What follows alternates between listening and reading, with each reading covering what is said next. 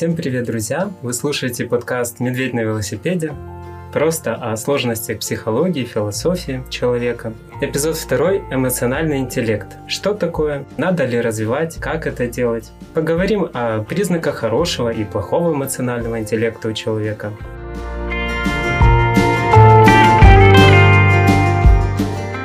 Интересный момент сегодняшнего подкаста, что с нами сегодня представительница Казахстана. Ее зовут Казгалтак. Она была участницей разных духовных движений. Может, она об этом и расскажет в процессе. И Денис, он с Белоруссии, лидер молодежного движения.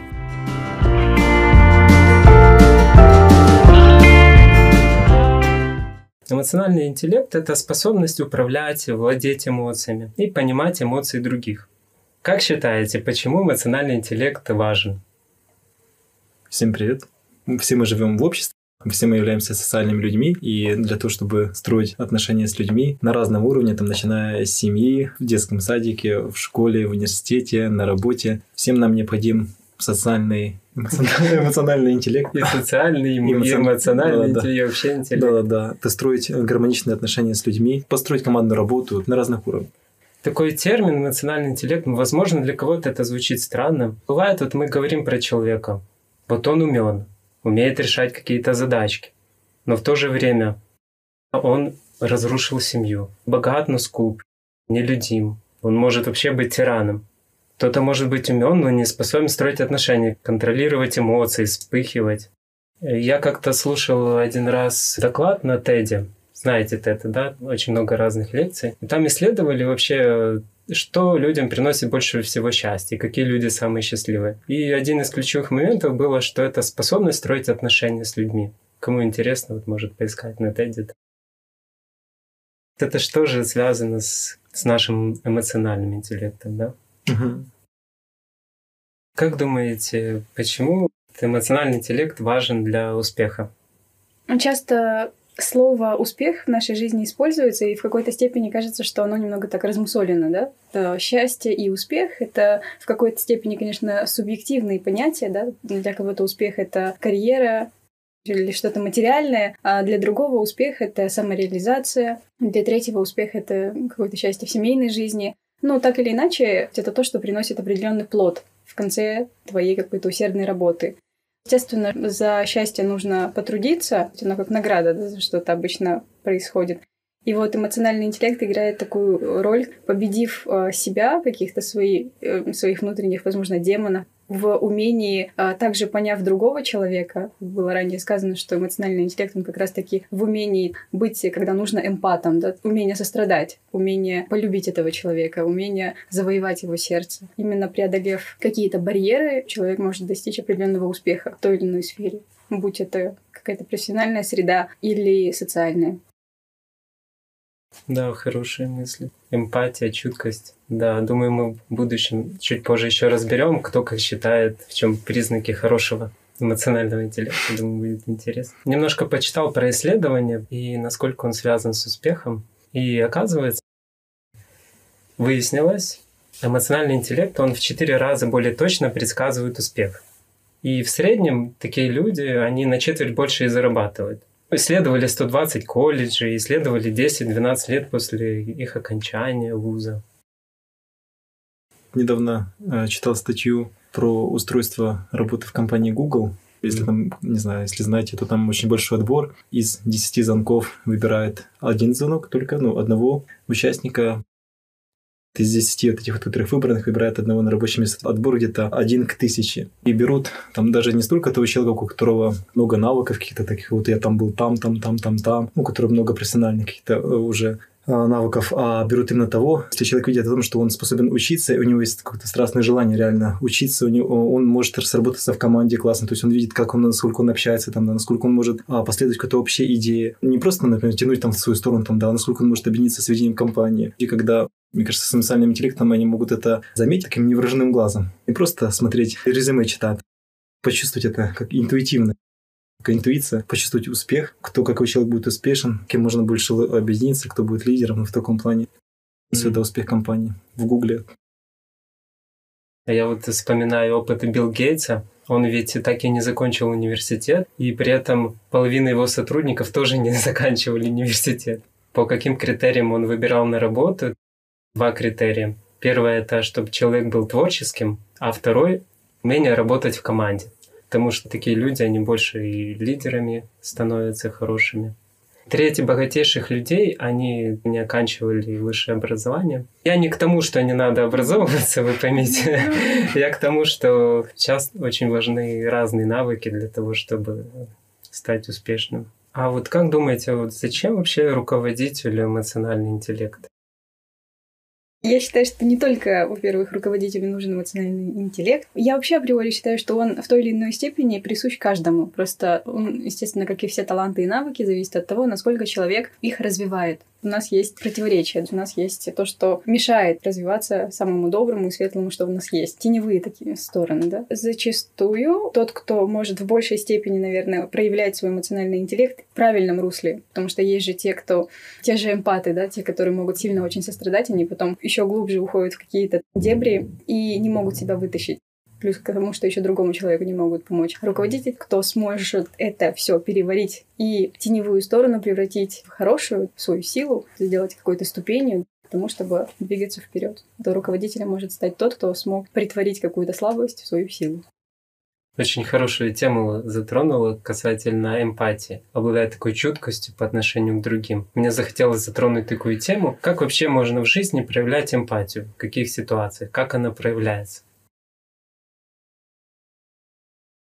Я могу привести пример в работе в команде. Самый элементарный, там, каждую неделю мы планируем, ставим какие-то цели неделю с командой. Мы разбираем личную ситуацию каждого члена в команде и ставим какие-то командные цели. Но в процессе недели, конечно, мы встречаемся с разными трудностями, техническими, эмоциональными, командными даже моментами или временными рамками не успеваем. Вот эм, эмпатия и быть чуткость, она помогает заметить, когда какой-то член твоей команды, то есть вот сейчас он, например, это ему нужна помощь. Вроде бы у него профессиональные навыки достаточно для того, чтобы выполнить определенную обязанность, но конкретно может быть какой-то эмоциональный сбой или там какие-то мысли, или там какая-то проблема дома с семьей. Вот она сейчас ему конкретно мешает. И если это правильно заметит, разрешить, просто пообщаться за, там, за чашечкой кофе, такой сел, там, хей, друг, что там у тебя происходит, как бы, ну, реально разрешить атмосферу, обстановку, работоспособность реально как бы увеличится, и мы можем как-то с большим энтузиазмом вкладываться в миссию, в поставленные цели, создавать продукт. У меня часто, да, такие происходят опыты, общение очень много зависит. В нужное время заметить это все, разрешить, чтобы потом этот ком проблем он не накапливался. Круто, согласен. Общение, оно может придать сил, правильное общение. Знать, как лучше общаться. Иногда лучше вообще слушать человека, да, чем рассказывать. Недавно я видел, что человек занят, понимал, что сейчас к нему подходить и задавать вопрос. Я просто вижу, как бы, чем он занят, как он смотрит свою работу. Когда человек грустит, иногда ему как раз очень не хватает общения. Хотя у меня бывали случаи, что когда ты подходишь к человеку, когда он грустит. А недавно мы готовили вместе, и я чувствовал, если ты отлыниваешь на работе, пока остальные работают, это не очень на эмоции других хорошо влияет. Когда каждый выкладывается, искренне работает, такие хорошие чувства. Был такой случай сегодня, что мы убирали вместе и решили включить фильмец параллельно. И тут выбор, какой фильм выбрать, или тот, что я хочу, да, или другой хочет. Я подумал, мультфильм «Душа», очень классный мультфильм, всем зайдет. Включил его. То я смотрю, все в наушниках сидят, эффекта ноль. Я решил спросить, а что ж вы хотите посмотреть? Мультфильм «Бэйби Босс». Mm-hmm. Такой, да. Ну, такой прикольный. Mm-hmm. Мне пришлось чем-то отказаться от себя, потому что я хотел давно посмотреть мультфильм «Душа». Ну, и я решил объединиться с этим. Мы начали смотреть, сразу так атмосфера поднялась. Во-первых, всем было интересно, даже мне стало интересно. Mm-hmm. Вообще, я радовался, у нас атмосфера хорошая. Правда, потом появилась другая сложность. Люди просто залипали у этого экрана, не хотели убираться. Меня уже по чуть-чуть если честно, эмоции подходили, я уже хотел сказать, давай, может, уже делом займись, но я решил довериться человеку, делать свое дело, и в итоге он потом хорошо сделал свое дело.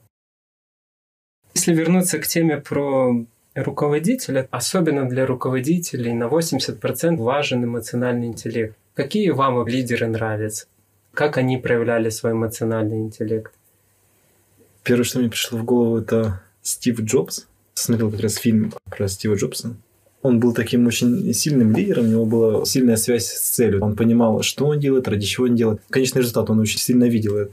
Он мог заряжать вот этой своей мечтой, своей идеей других людей. И хотя у него реально были непростые отношения в команде, и его увольняли, и он увольнял очень многих, и у него непростые были отношения в семье, эта черта характера в нем как вот этот аспект творчества и умение реально заряжать других людей идеей, вот это вот мне очень mm-hmm. сильно нравилось. Это один такой пример лидера, но это немножко как отстороннего такого, но немножко, как, не знаю, сумасшедшего такого там. Это другой пример про Нельсона Манделу, президента. Я не помню точно, какой быстро. В Яре, да. Да, mm-hmm. когда он э, около 20 лет, да, он сидел в тюрьме, и после этого он вышел из тюрьмы, баллотировался опять в президенты, зашел на пост президента, смог простить всех своих врагов, не стал мстить, начал реально по-другому вести страну, старался реально это все объединить. Сердце, его мышление, как он это вел, вот это уже восхитил. Смотрел фильм на реальных событиях, и как там все показано. Какие лидеры это вдохновляют.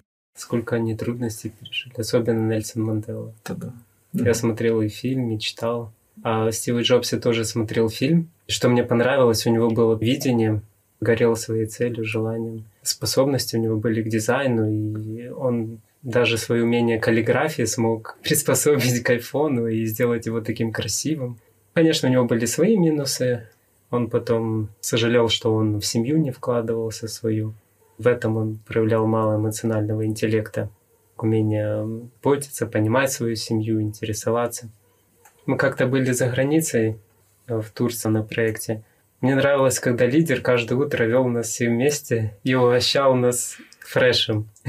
Каждый выбирал фреш, и мы так с таким хорошим настроем уже дальше начинали день. Классно, когда интересуется у каждого члена, что бы он хотел бы поделать, например, куда пойти в воскресенье, чтобы принять совместное решение, так, чтобы всем было хорошо. Знаете, как тот прикол про лидера, что если лидеру нравится шоколадка, то всем нравится шоколадка внутри команды. Лидер — это не тот, кто хочет угодить в той или иной степени там, какому-то человеку, а тот, кто сможет такого же лидера взрастить после себя. Я не могу сказать, что я прям так очень сильно интересовалась политикой. В какой-то степени тоже кажется, что это лидерство. То есть я тоже этим занималась режиссеры. Очень многое количество там и Дэвида Линча я любила, смотрела. А, но самый, наверное, такой гуру мой в кинематографе это был всегда Ким Кидук. Это южнокорейский режиссер. К большому сожалению, коронавирус унес его жизнь. За 10 дней до его 60-летия он умер.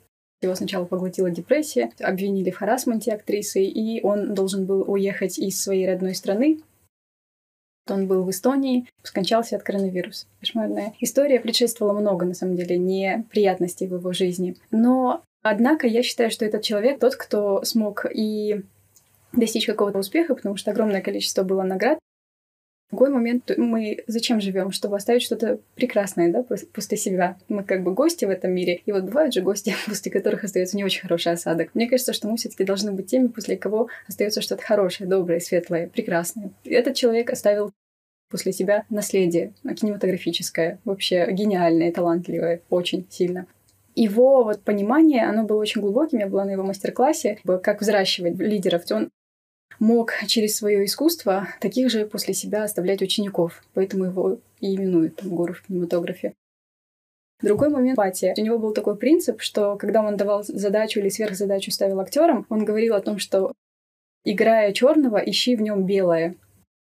Даже когда ты играешь какого-то отпетого негодяя, ты должен найти в нем что-то хорошее. И то же самое в нашей повседневной жизни. Мы же не всегда взаимодействуем с очень добрыми или там светлыми, хорошими людьми. Это и есть, по сути, искусство. Но притворить это как кто-то больше, не просто руководитель для того, чтобы называться руководителем или для какого-то успеха. Ну, как след мы оставляем, после которой а, невозможно стереть. Да, лидер — это более широкое, мне кажется, Да, конечно, конечно. Mm-hmm. Да, очень классная тема. Как сказал Дак, мне очень понравилось и про то, что лидер желает, чтобы подчиненные стали лучше него в идеале, мне так кажется. Если у него есть желание, он mm-hmm. может стать действительно хорошим лидером. И это непросто и трудно. Иногда ты думаешь, возможно, подкрадываются такие мысли, а вот я сейчас ему помогу, он станет на моем месте. Но должны быть такие отношения хорошие с людьми, mm-hmm. чтобы хотел, вот, чтобы другой стал лучше тебя. Mm-hmm. Понимать чувства человека, понимать его проблемы, жизненную ситуацию – вот это и есть, наверное, тот эмоциональный интеллект. Еще мне кажется, лидер должен общаться не только о работе, но еще и понимать вообще историю жизни человека. Когда ты знаешь прошлое человека, чем он занимался, то ты можешь легче понять его, почему он так поступает. А если еще и знаешь э, семью человека, легче понять, почему у него такие проблемы. И тогда, возможно, оно уже не будет такие эмоции там вызывать у тебя, там, когда ты будешь видеть какие-то недостатки. Когда ты учишься видеть больше как не недостатки, да, а позитивные стороны, mm-hmm. это очень сильный навык. Позволяет человеку почувствовать, что он нужен, что он хороший. А когда тебя угнетают только недостатками, ты должен вот это сделать, это очень сложно, да, с такими людьми. Такую классную тему затронули про то, что да, а, лидер должен взрастить своих членов, те, кто с ним работает, чтобы они даже стали лучше него. Да вот есть в японских компаниях практикуется такая система, есть кайдзен, подчиненные они растут, и там практикуется система отношений такие, как в семье. И в семье родитель, он, естественно, хочет, чтобы его ребенок стал лучше его. Отношения, когда компания строится отношения семей, лидер, он как на положении родителя, он с таким родительским сердцем относится к своим подчиненным, как к детям, и он, да, вкладывает в них так много, да, чтобы реально они становились лучше и лучше, потому что любой родитель хочет, чтобы ребенок стал лучше него. Да. Если с таким сердцем относиться, то тогда, да, я думаю, это тут есть как ключ вот к разрешению этих многих проблем и процветания. Семья, семья. А вот такой вопрос. А в какие ситуации вот вам сложно контролировать свои эмоции? Появляется негатив или злость? У меня вот раньше был такой э, ярко выражены были такие моменты в ситуации, когда нужно было что-то сделать, у нас были какие-то определенные дедлайны, и мы не успевали это сделать. Часто mm-hmm. мне хотелось пушить. Я себя могу вроде бы толкать, когда, например, это если команда, и если кто-то, например, не выполняет там какую-то ответственность, то вот я больше как человек был сконцентрирован на цели и мог нам не замечать какие-то моменты там в команде, там, да, не чувствовать. И когда мы не успели что-то сделать, я из этого так, ну, сильно стрессовал и волновался, что вот это вот меня, в общем, приводило к такому, что, хух, хотелось это все выплеснуть. Ну, потому что как бы я очень сильно переживал за, за цель. Там, да, мне казалось, что вот цель ее нужно выполнить, нужно выполнить это в вот, точные сроки. Типа, почему сейчас так не происходит? А вот, а потом я подумал, что, ну, как бы степ-бай-степ, да, мы... Ну, часто просто тоже в команде приходят, ну, какие-то молодые, да, и нужно больше строить отношения, нужно больше закладывать основания. То есть вот наша как раз-таки командная работа, она станет этим результатом, успехом. А вот, а не просто какая-то там недельная цель, она все определяет. Вот из этого, да, часто могли быть такие ситуации, когда хотелось пушить. Понимаю. Особенно вот у меня бывает в таких ситуациях, когда ты много от себя ожидаешь, и когда что-то идет не по плану, не получается, вот как ты сказал, часто бывает, ты себя накручиваешь, злишься. Еще у меня бывает, например, когда сравниваешь себя с кем-то. Например, работаете вместе и думаешь, ну почему он так поступил? А может он работает намного меньше, чем я. Начинаешь сравнивать. Что помогло, это нужно ставить в себе такую цель, как не критиковать и больше сравнивать себя с самим собой и желание самому вырасти. Я же хочу быть лучше, чем другие. Даже если человек работает меньше, то я буду выполнять свою ответственность и при этом стараться вдохновить, показать пример. Вам вообще легко воспринимать критику? Не чуждо ничего человеческое, да, как бы каждому в целом индивиду. Поэтому то, что является как бы частью нас, и это подвергается критицизму какому-то, ну да, иногда это болезненно, как и у всех. Мы не исключение все. Однако просто, мне кажется, мы часто очень себя отождествляем с какими-то качествами, тогда как это совершенно не так. Все, что мы о себе понадумали, в определенный момент становится иллюзией. Розовые очки нужно снять и посмотреть на себя со стороны принципе, та критика, которая была сказана, она не всегда имеет место быть, потому что человек, по большому счету, не умеет настолько быть зорким, чтобы увидеть корень ситуации. Но, однако, даже если человек это сказал с каким-то таким осуждением, углубившись в себя, ты можешь увидеть корень проблемы, и это может даже стать какой-то точкой, которая поможет тебе что-то поменять в себе зачастую почему возникает именно вот э, в русле критики, да, какая-то оценка, потому что мы не видим полноты да, картины. Если человек заглянет в себя глубже, то тогда любая критика, она будет каким-то таким толчком вперед. Другой момент, конечно, что мы живем в таком обществе, не умеет грамотно и дипломатично, наверное, указывать на то, как человеку становиться лучше. Вот в этом мы должны расти. Я где-то читала мудрую притчу, сейчас, возможно, она покажется какой-то совершенно отдаленной и поэтичной.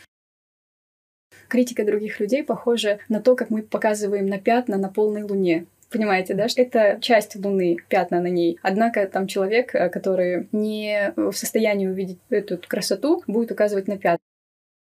Тот, кто совершенствует себя, он относит не то чтобы равнодушно, спокойно, адекватно, в общем, критике. И если имеет место быть какой-то момент, что нужно поменять, то, естественно, менять что-то в себе. То есть не воспринимать это острие ножа какое-то. Но что не обосновано, то, конечно, нужно ставить какой-то эмоциональный фильтр, понимать, что человек тоже может ошибаться. Не всегда же критика бывает обоснованной. Форма для одного человека или для одной там, культурной среды абсолютная не норма и неадекватность для другой. Мне в свое время стало легче, когда я начал думать, во-первых, у всех есть недостатки. Нет таких людей, что в идеале все делают. Нужно в какой-то мере уметь принимать свои недостатки, но при этом как развиваться, идти дальше по чуть-чуть, искать больше хорошего, что есть в людях. У меня бывали ситуации, когда меня тоже злило, например, отношения с лидером. Вот мне казалось, вот я хочу лекцию в таком формате сделать. Лидер не разрешал. Потом я понял, что это было мое ограничение. Люди с хорошим эмоциональным интеллектом, они умеют правильно излагать свои мысли, так, чтобы человек тебя хорошо понял, и так вот повлиять на человека, чтобы человек захотел это сделать касательно нашей общей цели. Вот у меня реально вот проблемы бывают, что мне сложно излагать эту мысль, чтобы было легко донести. А потом, когда ты уже показываешь сделанную работу, человек думает, о, а ведь неплохо получилось. Мне просто нужно было по-другому объяснить. Mm-hmm. Это была моя тоже проблема. И иногда, пока не покажешь результат, ничего не поменяется. И меня немножко злило, что мне сразу не могут так довериться. Захотел, сделал. Но потом я понял, что доверие, оно тоже не сразу появляется, что нужно период времени и правильные действия. Хорошие действия и период времени, и тогда вот со временем появляется такое доверие. Тоже добавил бы про отношение к критике. По своему опыту я могу сказать о том, что то, как мы воспринимаем критику, может зависеть еще от того, происходило у нас в детстве в семье то у меня такой личный опыт о том, что у меня были очень напряженные отношения с отцом, и постоянно как бы, что бы я ни сделал, ну, вообще бы ничего не сделал, это плохо. Что ты сделал, это плохо. Сделал плохо, это тоже плохо. То есть вообще, что бы я ни делал там, да, то есть отца не удовлетворяло чувство такой неполноценности. Поэтому у меня такое есть а, часто ощущение, что вот когда сейчас я в деятельности, то я стараюсь все сделать максимально идеально, чтобы вообще никто не мог там как-то так подкопаться или что сказать, ну, как в адрес моей работы или проще. Поэтому, с одной стороны, вроде бы это такой хороший момент, потому что я сейчас стараюсь сделать все идеально. Но в другой момент, когда я чувствую какую-то свой адрес, какую-то критику, для меня это сразу так воспринимается очень так остро, тут как будто бы, что бьет вот именно по тому. Связано, потому что из детства, то очень многие моменты, которые у нас были в детстве, они же связаны с жизнью, да, то есть оно, мы проносим это через всю свою жизнь. Я думаю, что да, в процессе своей жизни мы должны, ну, уже через интеллект, там, да, через понимание ситуации очень много исправлять. То, что нас просило в детстве, это тоже такие очень серьезные следы. Да, согласен. У меня похожая ситуация с отцом, когда отец тоже похоже себя вел, у меня, наверное, и тоже поэтому похожие проблемы. Что же вам помогает контролировать возникающие эмоции во взаимоотношениях с людьми? Я уже где-то на протяжении лет так пяти или шести практикую такую медитацию в конце дня. Ну или так, или среди дня это называется медитация, просто сидение. Самая, да, такая элементарная медитация, когда ты реально просто сидишь там, да, ты садишься в определенную позу, и я как-то стараюсь посмотреть на все со стороны. У меня есть эмоции, там, да, у меня есть какое-то свое, мне кажется, вот это так, это все так плохо, но я стараюсь как бы так через дыхание, да, так настроиться, немножко отпустить все ситуации, там у меня даже бывает такое, что, ну, знаете, если возникают какие-то мысли, я стараюсь от всех мыслей избавиться и на все, на все посмотреть сверху тогда. Вот когда я смотрю со стороны на все, то я как-то могу по-другому там, да, понять о том, что вот так вот лучше не поступать. Или, ну, то есть вот так мне приходят решения, которые являются более-менее как-то интеллектуально обоснованными и верными там, да. Говорят о том, что когда у нас эмоции зашкаливают, кора головного мозга, она как будто перекрывается, да. И наш интеллект становится неспособным как бы анализировать, и вот да, можно очень много наворотить плохого. Поэтому мне помогает такой момент посоветоваться с кем-то из старших, кто более компетентен в какой-то области, посмотреть, да, с его стороны, и обычно тоже это помогает. Хорошо иметь хороших старших друзей, да? Да, да, да, это Да. хорошо. Это как самоанализ такой, да? Да, да. А, кстати, да, вот писать дневник тоже. Ну, я знаю человека, который при помощи ручки, да, и дневника очень много справлялся со многими, да, сложностями в жизни. Я хочу сказать, что иногда помогает смотреть причину и корень этих эмоций у человека. К примеру, человек может прийти, обозлиться, и сказать, «Эй, почему ты так поздно пришел?» Можно обидеться, человек меня не любит. Можно подумать о причине, почему так. Возможно, он просто беспокоится за тебя, что так поздно пришел. Тогда почему обижаться? Человек из любви это сделал. Когда ты смотришь причину, это может изменить твои эмоции. Даже если у человека агрессия, возможно, просьба о помощи. Или когда человек хочет власти, возможно, у него какой-то комплекс с детства по этому поводу. Нужно подумать, действительно ли нужно мне злиться на это. Как мы уже говорили, даже с той же критикой. Возможно, человек хочет, чтобы ты стал лучше или помочь общему делу. Тогда зачем злиться? Еще помогает интеллектуальное понимание, контролировать эмоции. Раньше, помню, в детстве у меня были плохие эмоции, когда там нужно было «помоги убраться, посуду помыть, помоги приготовить». Я такой «О, Господи, снова». Сейчас я уже немножко по-другому мыслю, понимаю, что весь этот вклад – это вклад э, в отношения, что отношения – это очень важно. Ты, бывает, счастлив не только, когда получаешь что-то от родителей, там, конфетку там, или еще что-то, а когда ты можешь что-то отдать другим, что-то сделать для других. И когда ты уже как настраиваешь свои мысли, и у тебя был хороший опыт с этим связанным раньше, общался как-то с гостей долгое время там в плане лекций, вот, вкладывался, а потом она просто приносит тебе там кулечек яблок, бежит там к отцу, приносит. И для меня это такой вдохновляющий опыт был. И мне потом хотелось еще больше что-то сделать для этой гости, еще больше пообщаться о чем. Или бывает, сделаешь для кого-то чай, потом с тобой поделится фильмом, ты потом поможешь в уборке. Это тоже такие хорошие чувства таких взаимоотношений. Или бывало, когда я занимался продажами, я как-то заметил, что люди похожи на американцев. Честно вам скажу, никогда такого не делал, но я решил спеть песню Country Roads на английском языке. Да, и оказалось, что эти люди, они с Вест-Вирджинии. То есть с того города, откуда эта песня. Да, да. И они начали так подпевать, они знали наизусть эту песню.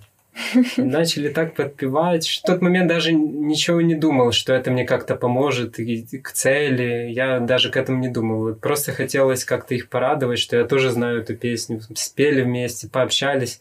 И у нас такой хороший опыт был запоминающийся. Человек с хорошим развитым эмоциональным интеллектом, у него так мышление связано, любит, например, отдавать, не ожидает взамен. К примеру, он может отдавать на 95, получить 5, но эти 5 для него будут как 95. Да, тут главный момент многого не ожидать. Если ожидаешь, сразу же тебе человек должен что-то вернуть, то mm-hmm. сложно. Отдавать и забывать. Вернуться к теме семьи, опять прийти к теме семьи, то опять меня вдохновляет этот пример родителей, когда вот родители вкладывают в детей и вот так вот много отдают, там, да, и какой-то ребенок немножко там возвращает, там, да, то есть становится лучше или в чем-то слушается, родители так вдохновляют. А то, что отдают родители, то, что возвращает ребенок, это, наверное, ну, две соизмеримо разные вещи, но опять же, вот нужно так, к теме семьи, если опять обратиться, то можно увидеть такой пример.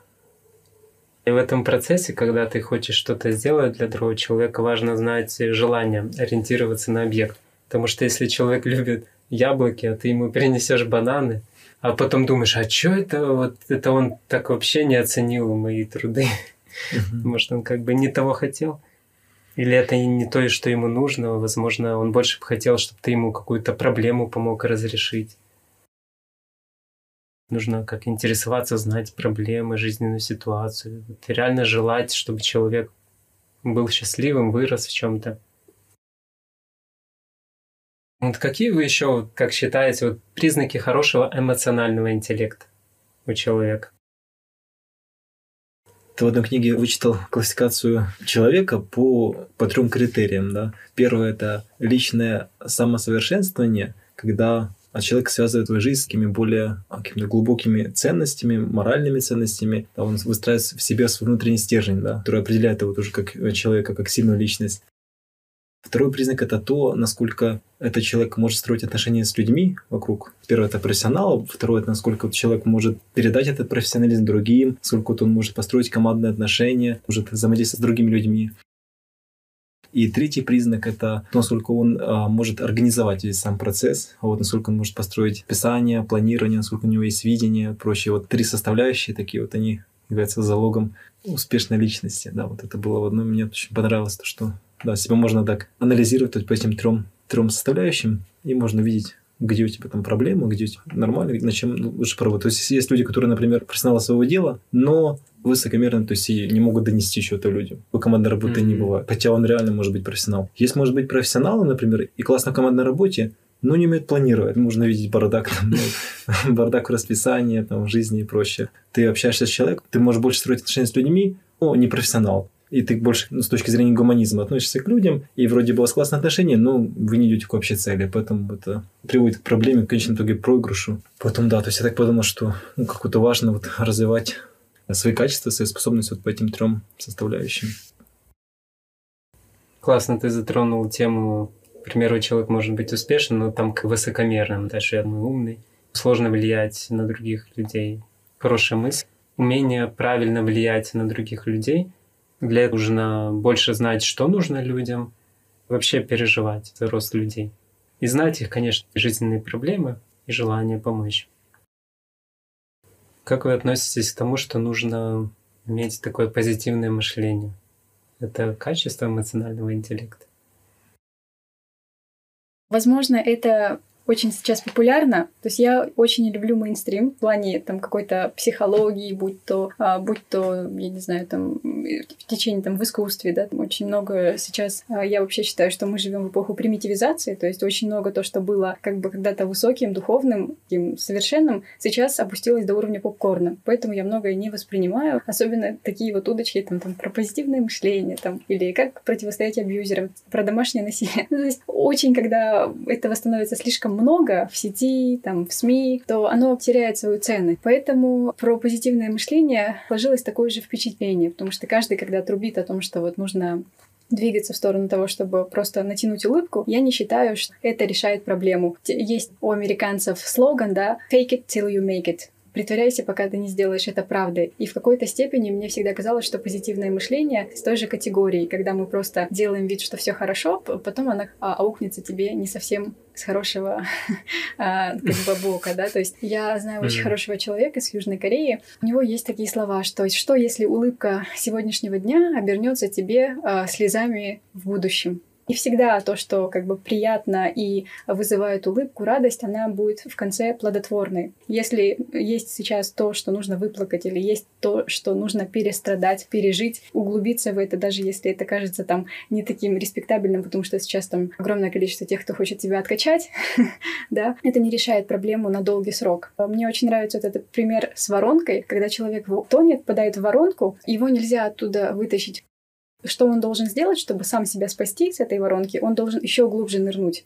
И только потом, преодолев вот эту воронку, сам должен выплыть. То же самое с нашими эмоциями. С этим позитивным мышлением человек далеко не уйдет. Если у него есть определенная такая боль в душе, то в нее нужно углубиться. В нее mm-hmm. нужно в какой-то степени забуриться, чтобы человек глубже себя понял. Возможно, потребуется не такой короткий срок, Зато в целом это будет перерождение. Если брать искусство, основа или зачем вообще мы занимаемся этим, э, это катарсис, да. Конечно, у этого слова огромное количество интерпретаций, и там в медицине она по-другому дает свое объяснение, но в целом, как объясняет это, допустим, в режиссуре, это очищение через сострадание. Это очень созвучно тематике нашего сегодняшнего дня. Очищаемся в какой-то степени, а, пережив какой-то надлом или боль. Я в это верю. Поэтому как бы позитивное мышление, может быть, она хорошо, даже через какие-то аффирмации, поддерживать поддерживать какую-то бодрость духа, через э, там внушение себе, что все хорошо, через улыбку. Mm-hmm. Однако это работает до поры до времени, поэтому я считаю, что на такие как бы временные вещи вестись нельзя. То есть есть вещи фундаментальные, поэтому их нужно пережить, пережив, и сколько на стать бабочкой. То есть, ну, я понимаю, да, твою мысль, Козелдак. Я иногда оно бывает как розовые очки, что mm-hmm. вот вот проблем нет, все mm-hmm. хорошо, тогда это проблема. Это очень серьезная проблема. Тогда этот человек просто не смотрит будущее. Мудрец тот, кто смотрит будущее, да. Но в том же плане немножко изучал про позитивное мышление, и мне части этой темы очень импонирует. И почему? Потому что если действительно проблема не решается, то это проблема, да. Но если бывает, человек не видит позитива даже в чем-то хорошем, что с ним случается. Вот в Японии, например, очень среди людей развито такое мышление, что они за все благодарят. Солнце, э, природу, даже дом, что он стоит. Благодаря этому они очень любят природу, не очень развита наука. К примеру, э, затронула тему о страданиях и очищении и трудностях. Есть такой момент, как позитивное мышление, что если мы воспринимаем трудности, которые перед нами, что это позволит мне вырасти в этом, мышление позитивное, видеть в трудностях свой рост. Или увидеть в том, что, например, если человек мне не ответил взамен, то я что сделал для него. Увидеть в этом, учусь строить отношения. Я учусь, как тут интерн. Интерн учится хирургии, а мы учимся правильно отдавать, что-то делать для других. Тогда в таком плане оно может хорошо сыграть позитивное мышление. То человек больше замечает хорошего, там, что вот там солнце светит, есть люди, которые его хорошо окружают. Мне кажется, важен баланс.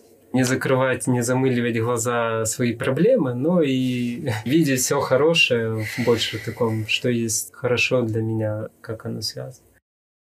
Слушал Казалдак и Назара, послушал. Мне сейчас пришел на ум пример одного лидера, который за свою жизнь смог развить деятельность на мировом уровне, на мировом масштабе, но при этом всем, да, я вот читал его автобиографию, и там было описано очень много различных трудностей, ну, реально, то есть это была тоже эпоха 20 века, и сколько там было, всего переживал мир, сколько там было потрясений разных. Один из его сотрудников, который с ним вместе работал, сказал о том, что у него было очень очень сильно развито вот это позитивное мышление. Он мог найти позитив, да, он мог найти светлую сторону, то есть какой-то лучик надежды даже в том, что, кажется, было совершенно темным, да как с разной точки зрения оценим. Ты он э, реально мог, например, если светило солнце, он говорил, что вот эта погода, самая классная погода, вот, чтобы сегодня вот выполнить эту миссию, выполнить это дело. Если, например, резко пошел дождь, он говорит, вот, дождь, то есть через дождь мы сможем больше очиститься, сейчас природа, то есть она набирает наоборот, то есть сейчас порыв свежести и прочее. Там, то есть он всегда там, да, даже если, например, поменяло что-то, он находил в этом реально то, что помогло бы все-таки осуществить задуманное. Вот, и вот, да, то есть для меня это пример человека, который реально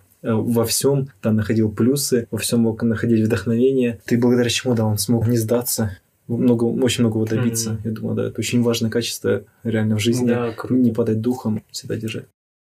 Я думаю, почему люди любят и уважают таких лидеров. Не потому, что они всегда всем говорили «да» или потыкали, потому что они были очень уверены касательно своих целей и приоритетов и не бросали на полпути. Они не теряли надежду, угу ради ужина не бросят это дело на полпути. Это заслуживает уважения.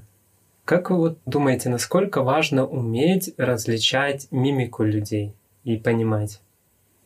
Мимика в плане язык тела, ты имеешь в виду? Или да, просто да, мимика да. же, она не всегда бывает у людей такая, передающая то, что есть. Если вот то, что мы заговорили про литературу, есть такая женщина-психолог Лиз Бурбо, книга «Пять травм». Там говорится о разных классификациях. Опять же, я не люблю ярлыки. И сначала казалось, что там это очередная там бульварщина какая-то. Но однако нет, я потом вот нашла даже в какой-то степени себя. Есть классификации, когда вот человек выглядит определенным образом, это уже говорит о том, что у него там врожденно или там а, от э, там материнской или отцовской линии передано, потому что это там родовая карма, допустим, да, э, ее нужно развязать, э, ее нужно отработать, так скажем. Человек же не выбирает то, каким ему рождаться. И мало, mm-hmm. когда наша внешность может сказать то, что есть в душе. В какой-то степени она отображает, но лишь часть, я считаю.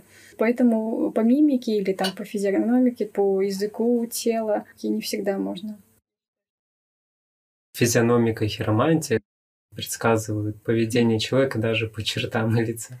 К примеру, большая голова — это значит это, или что-то в этом есть. Я сам такой человек, у которого все на лице написано. Да, и когда, ну, и поэтому, как бы, с одной стороны, вроде бы это хорошо, с другой стороны, мне так немного неприятно, потому что если я хочу что-то скрыть, то я вообще не могу это. То есть меня сразу просто, меня читают вообще открытую книгу. С люди, с которыми я работаю, ну, то есть они так говорят, что это прям так видно. Мне хочется скрыть иногда. Не хочется, чтобы меня там доставали там с тем, тем вопросом или с тем, или с тем. Но, с другой стороны, хороший момент в том плане, что можно это больше для взаимодействия с человеком, да. Ты, то есть видишь, например, что-то не так, если человек он это не скрывает, да, то есть это ему так тяжело скрыть, то можно взаимодействовать там еще раньше. То есть это как мы же говорим, что наше внешнее отражает внутреннее, то, что у нас на душе. Поэтому если у нас на мимике у, у людей, да, есть определенный наверное, тип людей, у которых все написано, то, наверное, с такими, да, как-то людьми проще выстроить отношения. Хотя есть другой момент, такой эффект противоположный, это когда человек специально там может что-то там на мимику сунуть, то есть иметь такой вид там, да, чтобы, наоборот, требовать там, да, к себе внимания и прочего. То есть тогда можно обратный эффект. Просто у меня были разные случаи, и когда тоже... У меня были такие моменты, когда, наоборот, хочется, чтобы тебя там пожалели, чтобы с тобой пообщались, так и специально как бы такой делаешь такое лицо, которое говорит о том, что я вообще-то здесь в плохом настроении, но я жду, да, давайте да, да, да, пообщайтесь, давайте, да, да, да, да. Так я помню, мне даже вот когда мой старший лидер, когда он меня даже так вот воспитывал тем, что он специально со мной не общался, чтобы я нашел выход из проблемы. Интересный момент. Такой глубоко да. оправдался. Сразу приходит на ум эм, тоже опыт продаж. Со временем, когда ты взаимодействуешь с огромным количеством людей, то ты начинаешь замечать, вот какая мимика человека подсказывает, какой это человек. Со временем я начал больше понимать, как ориентироваться на человека. Вот у него такая мимика, ему подойдет пообщаться с ним или не подойдет. С веселым я тоже начинал более так весело разговаривать, с серьезными более серьезно. Помогает настраивать такой контакт с человеком. Бывает человек серьезный такой, не знаю, что у него случилось на работе. Ты такой веселый, улыбчивый, там 32 зуба такой, да вы знаете, я тут такой классный человек такой. Ну, чаще всего даже у тех людей, у кого написано на лице или их э, на первый взгляд легко считать, а я считаю, что все-таки есть маски. Мы все живем под масками, потому что такова жизнь. Ну, не бывает абсолютно прозрачных людей. Да, только по виду человека не, не поймешь всего, поэтому важно общение. А вот такой момент, как умение шутить, как вы считаете, важно? Очень важный момент. Ты когда сказал по поводу того, что у меня был опыт э, в духовных, да, ты сказал, организациях, mm-hmm. так ты выразился? Окей, я считаю, что, в принципе, каждую организацию или деятельность можно одухотворить так или иначе, просто смотря как этим заниматься, да, там творчество должно может быть одухотворенным, может быть неодухотворенным, как рутина может быть. Наука тоже может быть одухотворена, а может быть просто формальность выполнена, да, ну, как и любая работа. Готовка.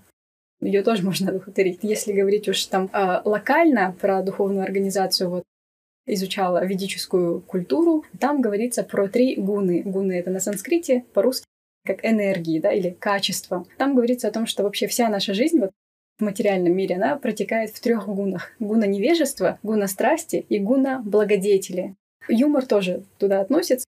Юмор в гуне невежества, он больше относится, отображает такую невежественную, естественно, часть, когда это направлено на унижение другого человека, на его прав, какое-то гендерное неравенство, социальное, расовое, дискриминация, когда с этим связано. Юмор в гуне страсти, он связан с опошлением или профанацией чего-либо, да, то есть когда мы шутим ниже пояс, и юмор в гуне благости — это тот, который может превознести, наоборот, одухотворить, вдохновить. Это может казаться, что сейчас говоришь про какие-то такие высокие вещи. На самом деле это просто. Реально, мы живем в этих умонастроениях, в этих энергиях, поэтому по уровню сознания человек выстреливает те или иные шутки. Или, допустим, тот же Фройд. Его кто-то называет Фрейд. Вообще, я в оригинале читала, что Фройд, он говорил о том, что первую потребность выдает как раз-таки юмор. Те, кто хотят самоутвердиться, они шутят унижая. Те, кто не очень привык праведно жить, шутят ниже пояса. Какой-то такой, наверное, добрый юмор, простодушный юмор, он не всем присущ, стоит трудов. Да, это большой навык такой, mm-hmm. чтобы все могли посмеяться, никого не обидев. Хорошие, очень хорошие мысли мне очень понравились. Это юмор, он часто связан с сарказмом, преувеличением. И часто бывает высветливают какие-то недостатки, и это может э, ранить человека, поэтому нужно это делать очень правильно, больше в позитивном ключе о человеке. Еще, мне кажется, вот качество хорошо развитого эмоционального интеллекта — это вот вообще любопытство, интерес к жизни других людей. Это умение контролировать себя, даже, даже в такой простой вещи, как кофеин. Вы знали, что вот кофеин, он тоже дает адреналин, mm-hmm. это, а адреналин вызывает у нас чувство так «бей или беги». Это тоже вызывает разные эмоции. Какое-то время нужно уметь сказать себе «стоп» и держать баланс. А еще интересно было такое исследование. 600 студентов и людей, у которых были кошки, показали более развитые способности чувствовать эмоции других людей. Интересно. Возможно, связано с тем, что вот собаки, они более такие открытые, открыто показывают эмоции, а кошки, они больше оставляют гадать, гадать, угу. гадать. Интересно, мы тут собрались, представители разных полов. В чем вы видите разницу эмоций мужчин, женщин? с мужской точки зрения, у мужчин эмоции, они более простые и прямые. Как есть, то он и выдает часто. Мужские компании открыто так все выливается. Например, эти же есть как фразы. А женской дружбы не бывает, а мужская дружба сильнее. Тоже пошло в обществе. Я думаю, это связано опять же с тем, что как-то мужчины, они ну, попроще в этом всем плане. Доверять друг другу, открываться легче с мужской точки зрения, ну и со своего Если честно, это тоже такая как бы классификация не всегда корректная.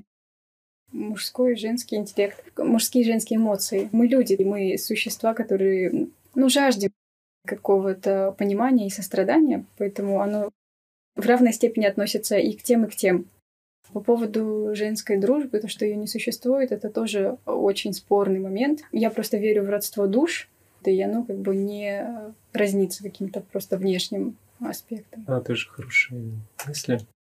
Было исследование, что женщины, они более эмоциональны, у мужчин больше логический момент развит. Но к 40 годам сравнивается, что интересно, что для меня был новый момент – и больше всего этот эмоциональный интеллект, он вообще развивается до 30 лет. До 30 лет очень важно развить в себе такие качества. Угу. И очень важно уметь не подавлять эмоции, а уметь их контролировать. Потому что если эмоции подавляются, то потом даже болезни могут возникать. Всплеск такой появляется. Важно общаться о эмоциях, делиться и себя так интеллектуально контролировать, как мы уже говорили, разные моменты. Позитивное мышление или понимание, для чего это. Как думаете, мы обсудили признаки хорошего эмоционального интеллекта, а вот что касается вот признаков плохого?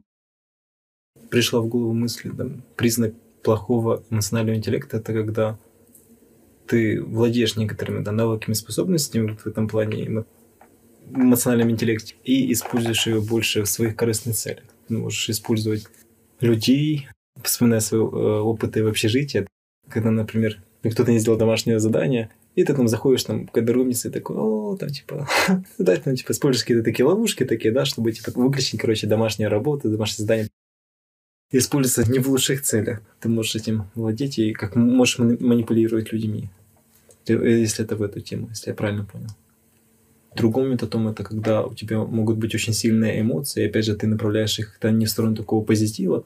Мы уже сегодня поднимали тему, там, да, когда мы можем высветлять сильные стороны человека, когда с этим взаимодействовать, либо же можем всегда взаимодействовать с какими-то такими плохими чертами.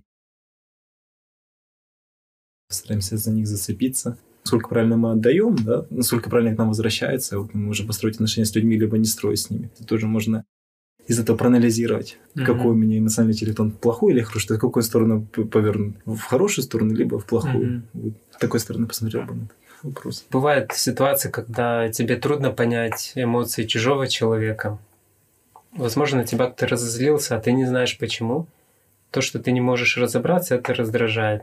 Вот эта неспособность разобраться и понять другого человека – мне кажется, это признак слабого национального интеллекта. С чем оно связано? Мне кажется, очень много разных вещей. Очень много зависит от того, какой у каждого был жизненный опыт. Например, если я был на горе в Японии, то меня поймет Денис, кто тоже был на горе в Японии. А если человек не был в таком опыте, то ему сложнее понять. Смотрели-то вы на гору разными глазами. Не всегда одинаковые обстоятельства говорит о том, что будут какие-то одинаковые эмоции от этого. Есть два человека, которые говорят на одном языке, но не понимают друг друга. Росли в одном окружении, но все равно не могут mm-hmm. друг друга понять. Про неумение пользовать этот эмоциональный интеллект говорят наши ограничения внутренние. Нужно и самому углубляться, чтобы понимать себя в первую очередь, а потом уже давать оценку другому. Тот человек, который может рассудить себя в первую очередь или там понять свою ситуацию глубоко, только тот человек может помочь или хотя бы просто направить другого человека. Хороший момент, что не только одинаковый опыт, но еще одинаковые, возможно, трудности. Например, мне легче понять человека, который не попал в Японию пару раз, потому что я прошел через это. Правили назад с Японии. Я три раза пытался туда попасть. Мне кажется, тут очень много всего. К примеру, если человек очень много спорит, когда ему сложно выслушать мнение другого человека, понять, почему он так сказал, выслушать. Если человек думает, что только он прав. Мне тоже кажется это. Есть люди, которые больше ценят, хотят, например, проводить время вместе с друзьями, или тот, кто больше ценит проводить время в одиночестве. А еще, мне кажется, очень важный момент, про который мы все забываем, да, вот мы сейчас говорили очень часто там много о сострадании, там, сопереживании другому человеку. А кроме того, что должны быть эти моменты, самое главное — это нравственный стержень. Потому что сострадать можно, там, допустим, преступнику, там, сострадать можно человеку, который там совершить какое-то нравственное преступление. И тогда как ты же навредишь человеку? Вот это как раз-таки и есть неправильное использование вот этого эмоционального интеллекта. Мы можем сострадать, мы можем проявить какое-то терпение, толерантность э, и так далее, но это неправильно. Должен быть какой-то определенный нравственный стержень, фундамент, на который должен опираться этот эмоциональный интеллект. Хороший момент. Не можешь просто так потакать каким-то плохим моментом, проявление эмоционального интеллекта таким каким-то злым людям. Сожалеешь, что они так поступают. Понимаешь, что это им приносит не самые лучшие эмоции окружающим. Еще я думаю, что признаки плохого эмоционального интеллекта, когда мы обвиняем других в своих эмоциональных проблемах, не берем ответственность за свои чувства, считаем, что вот другие слишком ранимые. Я поступил все правильно, а другие просто ранились. А то, что я, возможно, как мы уже обсуждали, неправильно пошутил. Конечно же, когда вот бывают такие неожиданные эмоциональные всплески, и мне кажется, когда человек всегда ходит с таким очень холодным, проницаемым лицом. Означает, что человек не умеет э, проявлять свои эмоции. И другие тоже не могут тогда идентифицировать. Для построения отношений улыбка очень важна. Искренне улыбка, проявлять искренне, если действительно что-то хорошее. Это не значит, что нужно улыбаться как дурачок во всех ситуациях, но улыбка — это очень крутая штука. Тоже мне кажется неправильным, когда человек говорит, что острый ум и просто логика не считают важным эмоциональный аспект. Очень важно оценить эмоции и умение строить отношения с людьми. И вообще его можно развивать, реально развить себя, или это просто врожденный какой-то навык? Я считаю, что можно. Только-только вот свежий опыт был, который состоял в том, чтобы ситуация, да, в которой можно развивать свой эмоциональный интеллект, это когда можем все вместе встретиться, пообщаться на какие-то темы, лучше узнать друг друга, задать какие-то вопросы интересующие. Ну, у нас это, да, мы часто собираемся, например, с командами, а чтобы таким образом как-то разрешить, может быть, какие-то проблемы, там, да, выговориться иногда, а больше понять, там, да, вот как мы тоже сегодня говорили о том, что человека то легче воспринимать поведение человека, когда ты знаешь его историю, когда ты знаешь его причину. Мне 23 года, и я такой, потому что как бы это у меня была определенная история жизни в семье, в школе, в университете, ну, в целом, вот. И мое поведение — это как, ну, плоды уже той жизни. Поэтому, когда мы собираемся все вместе, открываемся друг другу, то после этого принимать других людей, тот, кто раньше казался таким негодяем, казалось, он так себя так плохо вел, так выражался, то после этого, например, я понимаю, что у, это было такое-то, у него была ситуация в семье, или здесь у него был такой-то момент.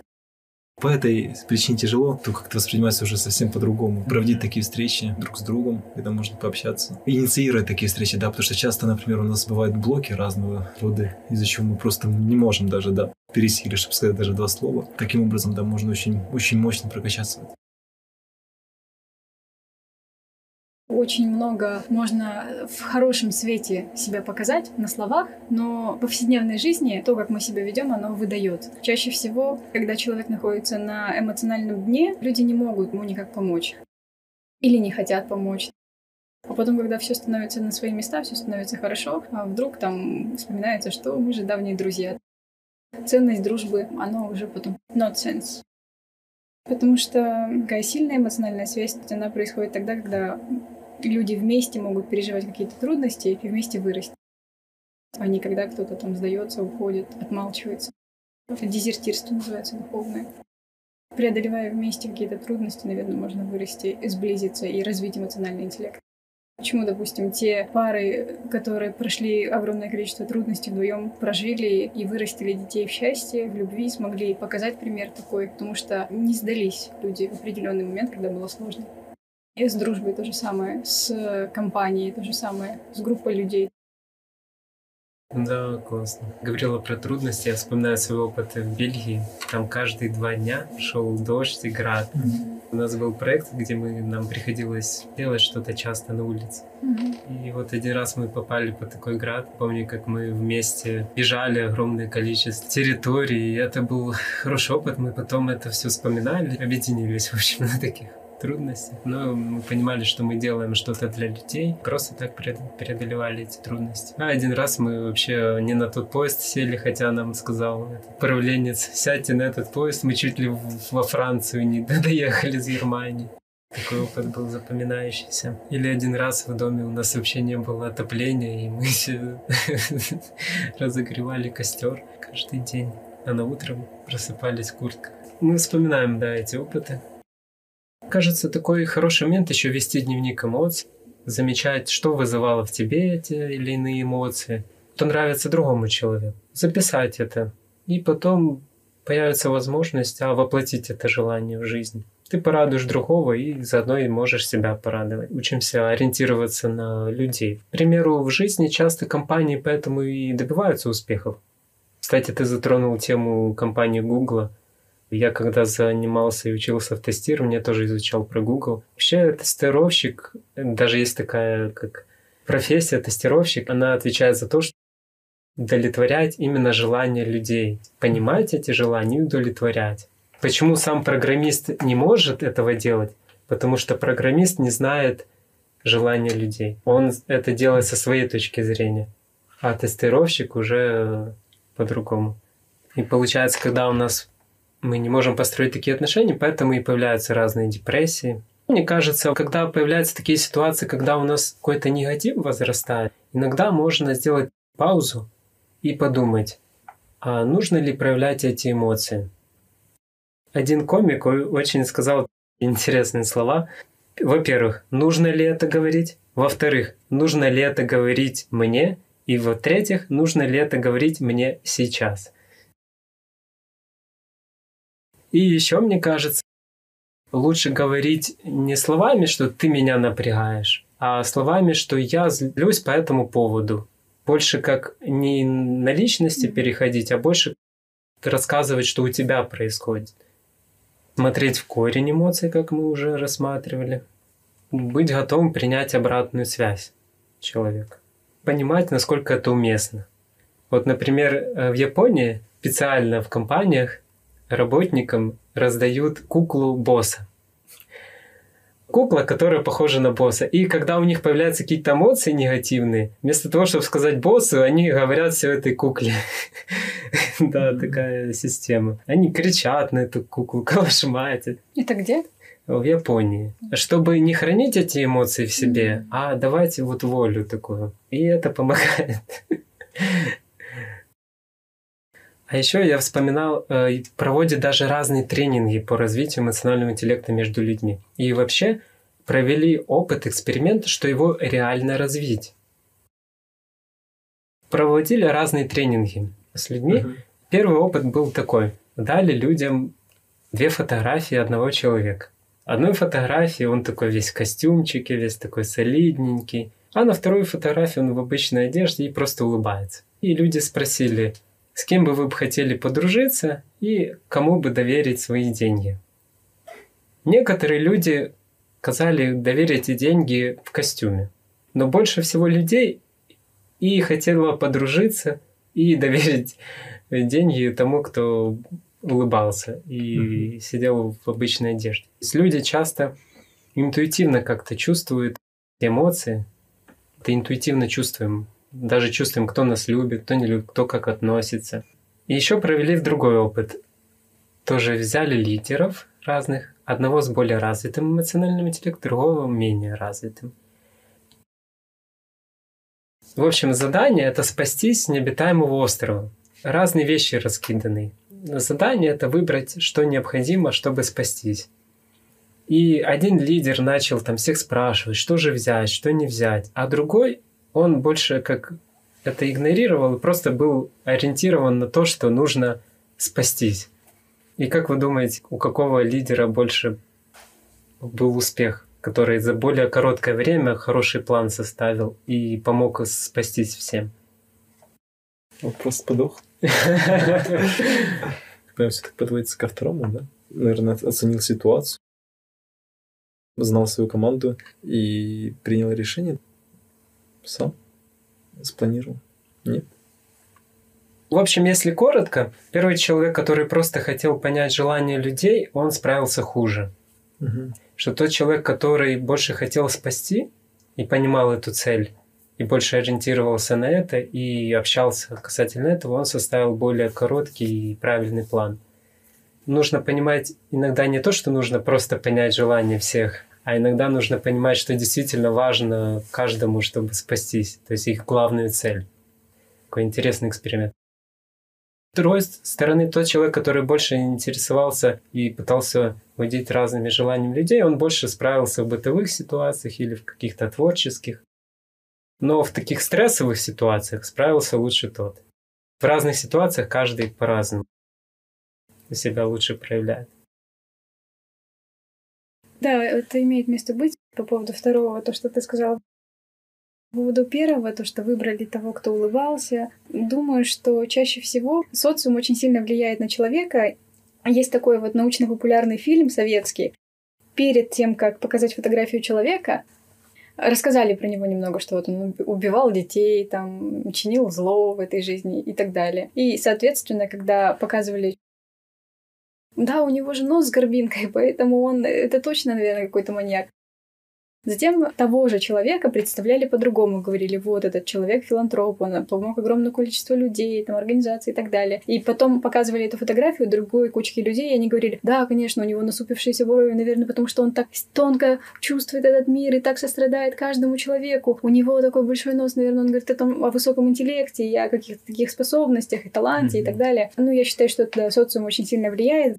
Репутация, которую как-то там человек заслужил, своими действиями, она за ним в какой-то степени закрепляется. Однако никто не может с точностью говорить, что этот человек таков, этот таков, потому что, как мы знаем, да, в истории там праведников и святых и пророков распинали, подвергали всяким гонениям разным разным. Но э, это не говорит о том, что даже если их больше, даже если это толпа, что они правы. Поэтому, ну, в этом аспекте это спорный вопрос по поводу стереотипов, по поводу восприятия социума. Ну да, да, да. это просто как опыт, угу. который поделал. Конечно, угу. у нас бывает ограниченная возможность понять, Конечно. как лучше. Поэтому нужно развивать. Да, поэтому нужно развивать.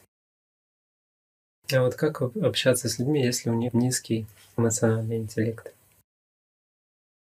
Говорили, то, что нужно к оценивать ситуацию, там, да, понимать, то есть понимать причину, но не требует слишком многого. Опять же, мне вот нравится пример семьи, относиться к сердцам родителей, если есть такой момент, или к сердцам понимания.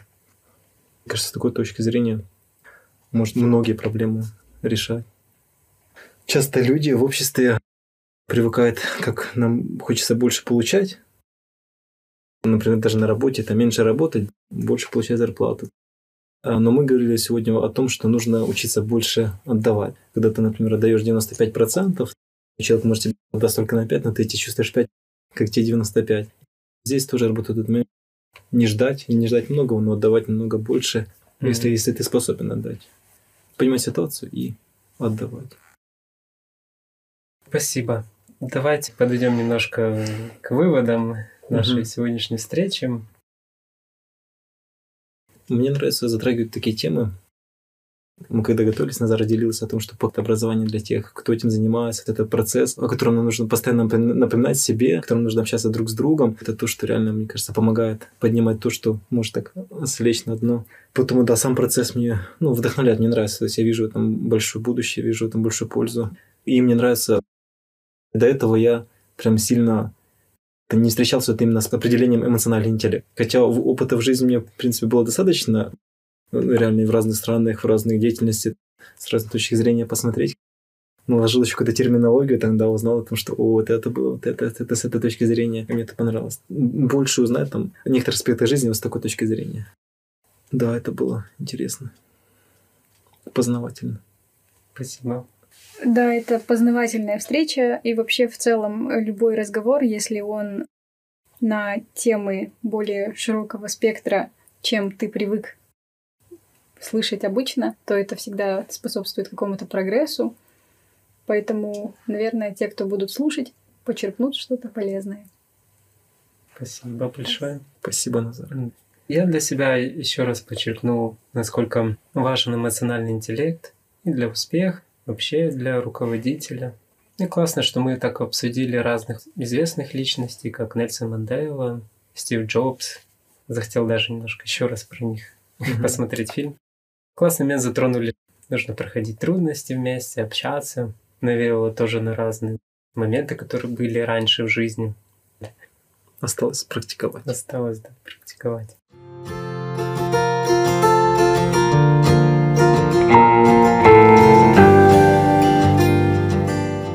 Всем большое спасибо. Да воздастся ему за лайки и подписки. Оставляйте комментарии ниже. На какие темы хотели бы еще послушать подкаста.